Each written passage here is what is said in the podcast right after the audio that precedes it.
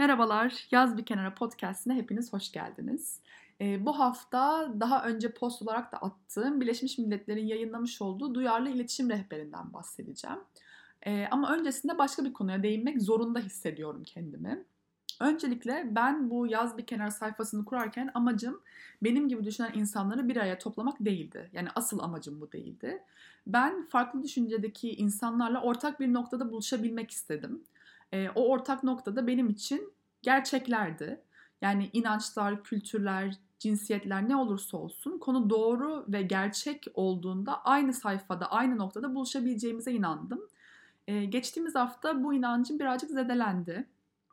Biraz yanılmış gibi hissettim kendimi ve tabii bu yanılgının verdiği bir motivasyon düşüklüğü de olmadı değil. E, ama tabii ki asla pes etmeyi düşünmüyorum. Kısaca yaşadığımı özetlemek gerekirse İstanbul Sözleşmesi ile alakalı 3-4 tane gönderi paylaşmıştım Instagram sayfasında.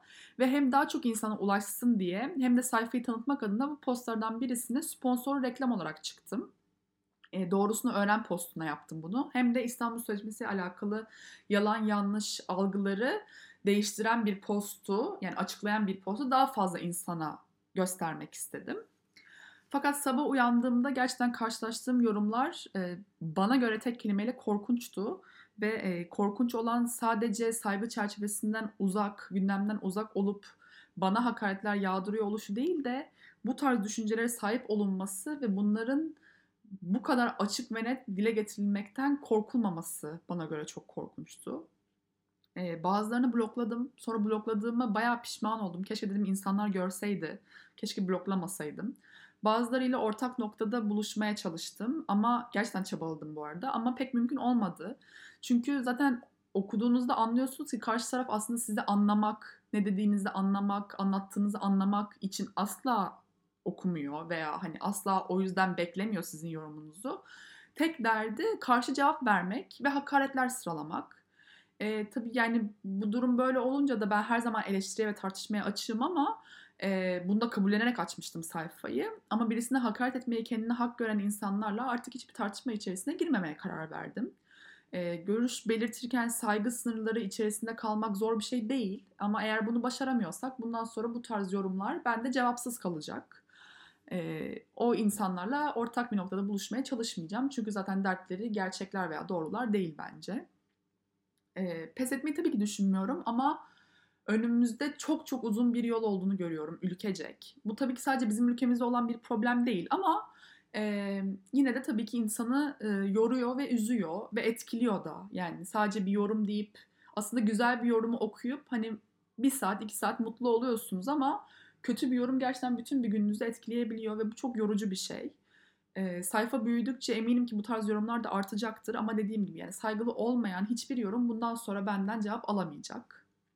Bunu da kendi ruh sağlığım için yani yapıyorum gerçekten. Ee, evet, şimdi gelelim asıl konuya. Toplumsal cinsiyet eşitliğine duyarlı iletişim. Şimdi bu rehberi okuması inanılmaz keyifli. O yüzden Instagram'da bu podcast'ın postunu paylaştığımda alta linkini de ekleyeceğim. Belki kendiniz daha detaylı bir şekilde okumak istersiniz diye.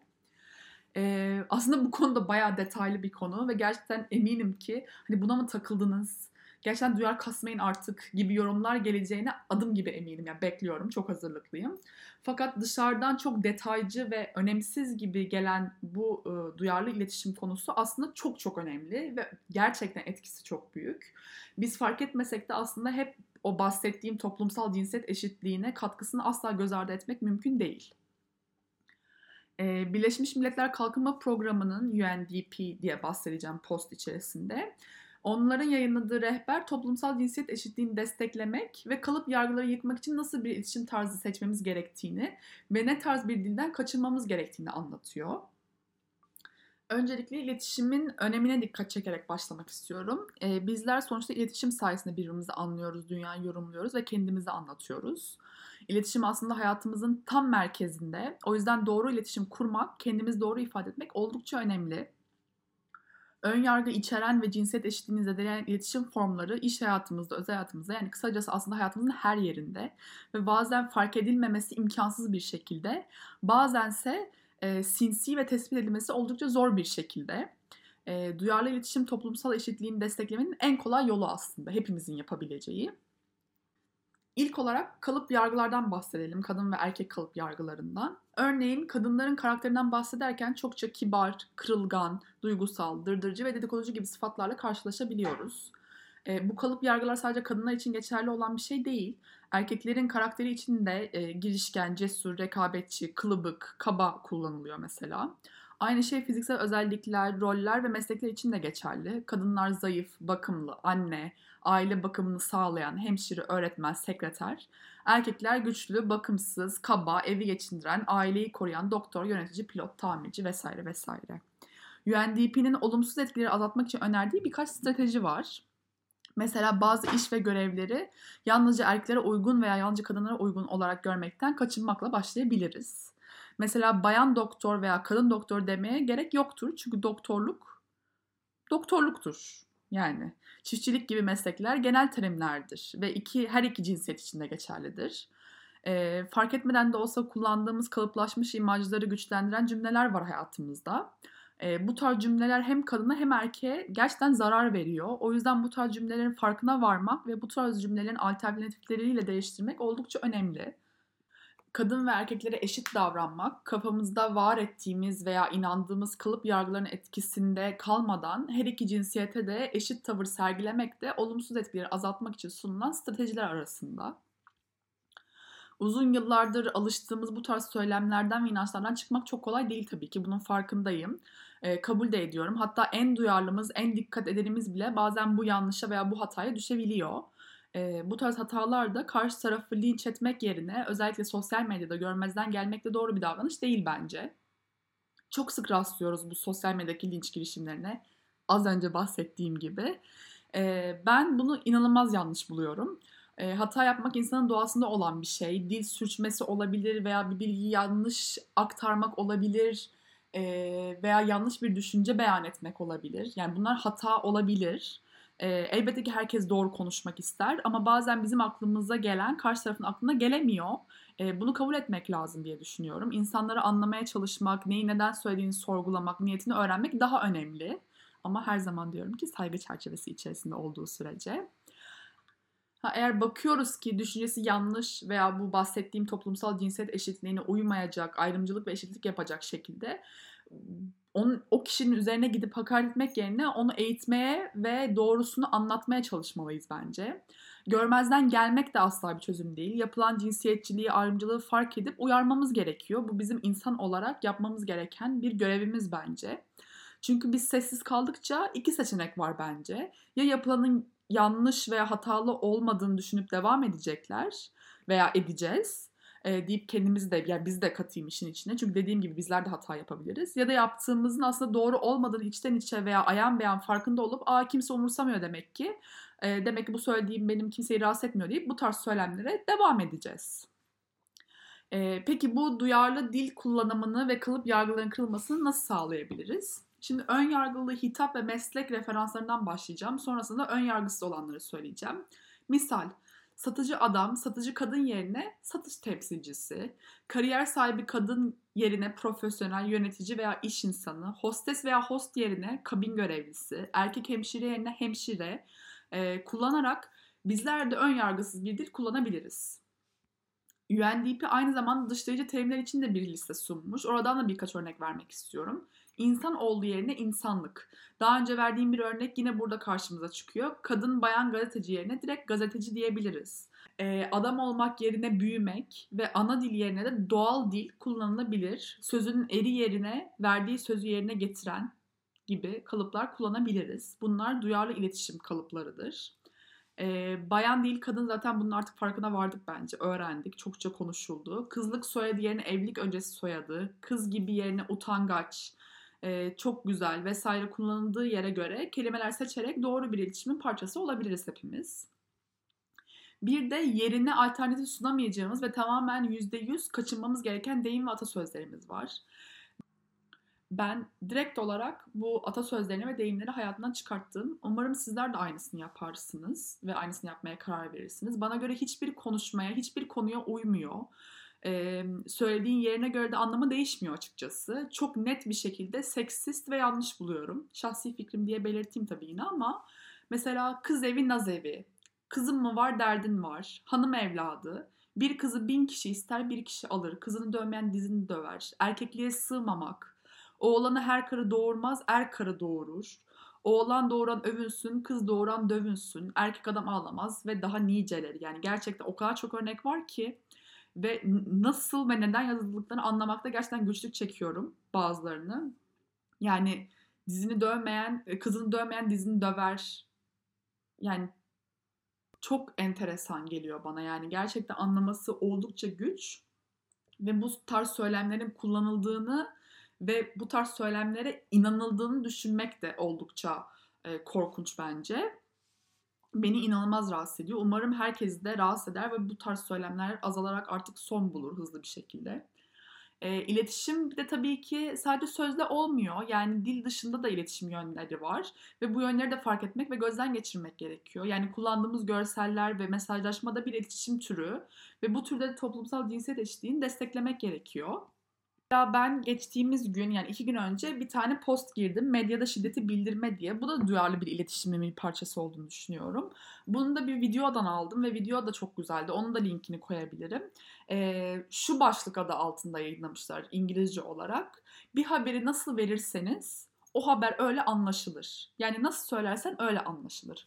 O yüzden yani aslında kurbanı yani mağduru suçlayacak dillerden kaçınılması gerekiyor ve bunu hala bizim ülkemizde ve genel olarak dünyada aslında e, öğretmemiz gereken bir konu. Hala çokça rastlıyoruz yani şu gibi söylemlere. İddiaya göre tecavüz kurbanı sarhoş oldu. Yani sanki e, tecavüze uğrayan kişinin sarhoş olması onu o tecavüze maruz kalmaya itmiş gibi. Veya zihinsel bozukluk cinayete neden oldu. Yani zihinsel sorunlar cinayete neden olmaz. Akıl sağlığı e, cinayet işlemek için geçerli bir sebep değildir ve bir sebep değildir yani geçerlisini geçtim. E, trajedi bir adamı ailesini öldürmeye itti. Burada da adamın yaşadığı trajedi ailesini öldürmeye itti. Yine o da adamın üzerinden alıp yaşadığı traje- trajediye e, ve o trajediyi eğer ona ailesi yaşattıysa ailesine e, vurgu yapıyor. Bu da çok yanlış bir değil. E, çokça medyada hem sosyal medyada hem televizyonda hem gazetede bu tarz yanlış haber aktarımlarıyla karşılaşıyoruz. E, kavram yanılgılarından kaçınmak gerekiyor. Yani sonuçta failler tüm sosyal, ekonomik, kültürel ve etnik kökenlerden geliyor. E, o yüzden tek bir şeye odaklanmak bence çok yanlış. E, yani kadına yönelik şiddet veya herhangi birisine yönelik şiddet öfkenizi kaybetmek veya stres altında olmaktan çok daha fazlasıdır aslında. E, şiddet bir bireyin kadına veya şiddeti uyguladığı kişiye yönelik tutumundan kaynaklanır. O yüzden failin rolünün ön plana çıkartılması gerekir. Yani haber verirken de bir şey hakkında konuşurken de failin rolünü ön plana çıkartmak gerekiyor. Bu da duyarlı iletişimin bir parçası. Verilen örnekte şunu da belirtiyor. Yani güvenli ve yasal olduğunda e, kadına yönelik şiddetin çoğunun tanıdıkları biri tarafından işlendiğini hatırlatmak için mağdur ve fail arasındaki ilişkiyi adlandırmak gerektiğini söylüyor. Yani bir kadını öldürdü demektense karısını öldürdü demek çok daha önemli. Çünkü cinsiyet, ırk, engellilik, cinsellik veya yaşla ilgili zararlı klişeleri sürdürmemek gerekiyor. E, görüntülerin, yayınlanan görüntülerin seçimleri de oldukça önemli. Mağduru, ailesini veya diğer şiddet mağdurlarını nasıl etkileyeceğini düşünmek gerekiyor kullandığımız görsellerin. Kurbanı veya hayatta kalan mağduru güçsüzleştiren veya çocuklaştıran yumruklar veya korkmuş kadınlar gibi görüntülerden kaçınmak gerekiyor. Yine çok şahsi bir fikir beyan edeceğim. Bunu gerçekten tamamen şahsi olarak beyan ediyorum. Ülkemizde artan kadın cinayetlerinden sonra e, son zamanlarda yapılıyor mu emin değilim. Çok denk gelmedim. Ama fazlasıyla e, öldürülen kadının arkasına e, melek kanatları koyulup yayınlanıyordu. Yani hayır yani bana göre bu hayır olan bir şey. Yani bu yapılmaması gereken bir şey. Yani e, melek oldu, git yani öldürüldü. Yani net bir şekilde o kadın öldürüldü. Ve bunun neden öldürüldüğü, neden gerekli önlemlerin alınmadığı ve faile şimdi nasıl bir yaptırım uygulanacağına ve bunu nasıl ilerideki insanların mağdurları, ileride insanların mağdur olmaması için tehlikeli olan kadınları nasıl koruyacağımıza odaklanmamız gerektiğini düşünüyorum. E, bu tarz melekli görselleri çok doğru bulmuyorum. Ama dediğim gibi tamamen şahsi fikrim. Kesinlikle kötü niyetle yapılmadığında adım gibi eminim. Kesinlikle bir art niyet yok. Ama bu tarz e, güzelleştirmeler diyeyim bence yapılmamalı. E, olayın ciddiyetine ve failin rolüne oldukça önem gösterilmeli diye düşünüyorum e, özellikle kadına yönelik şiddete ilişkin kanıta dayalı medya haberleri okuyucuların, dinleyicilerin ve izleyicilerin bunun ne kadar yaygın olduğunu, kimin etkilendiğini, neyin yönlendirdiğini ve nasıl önlenebileceğini anlamalarına yardımcı olur. Aynı zamanda bu tarz haberler kamu politikasını ve mevzuatı anlamaya da yardımcı oluyor. O yüzden çok doğru bir şekilde ve net bir şekilde haberleri aktarmak özellikle sosyal medyada ve televizyonlarda ve gazetelerde çok önemli. Yani aslında sadece günlük hayatta duyarlı iletişim değil, e, her alanda, her dalda duyarlı bir iletişim dili tercih etmemiz gerektiğini düşünüyorum. Buna en başta bizler günlük hayatta bu tarz e, kalıp söylemlere karşı çıkarak, uyararak ve doğrusunu e, öğretmeye çalışarak başlayabiliriz. Çünkü bu duyarlı iletişim rehberindeki gösterilen örnekler hepimizin günlük hayatta uygulayabileceği e, tarzda örnekler. Yani bu annemiz olur, babamız olur, aile büyüğümüz olur. Bu tarz e, kötü diyeyim yani e, atasözleri ve deyimleri kullandıklarında onları e, uyarabiliriz. Bu tarz deyimleri kullanmamak ve e, başka şekilde söylemeye çalıştığını anlatmak konusunda. Aynı şekilde bir iş ortamında veya bir arkadaşlık ortamında kadınlara ve erkeklere dayatılan kalıp yargı e, lafların önüne geçilmesi gerektiğini düşünüyorum ve bunlara uyara uyara en sonunda başarabileceğimize inanıyorum. Yani aslında e, size de öyle geliyor mu bilmiyorum ama bunlara bu kadar önem vermeden önce yani mesela bu rehberle karşılaşmadan önce ben de bu kadar fazla olduğunu e, fark etmemiştim. Ama aslında detaylı ve dikkatli bir şekilde düşününce çok fazla yerleşmiş böyle kalıplar var. E, bunları fark etmek oldukça önemli. E, bu rehberde eğer detaylı okumak isterseniz e, link olarak koyacağım. E, videoyu da koyacağım. Medyada şiddeti nasıl aksettirmek etmemiz gerektiğiyle alakalı olan. Umarım keyif almışsınızdır. Önemli bir konu olduğunu düşünüyorum ve aslında ilgi çekici de bir konu olduğunu düşünüyorum. Evet yani bu podcast'ın da böyle sonuna geldik. Umarım keyif almışsınızdır. Yorumlarınızda dediğim gibi her zaman açığım. Lütfen yazmaktan çekinmeyin. Önümüzdeki hafta yeni bölümde görüşmek üzere.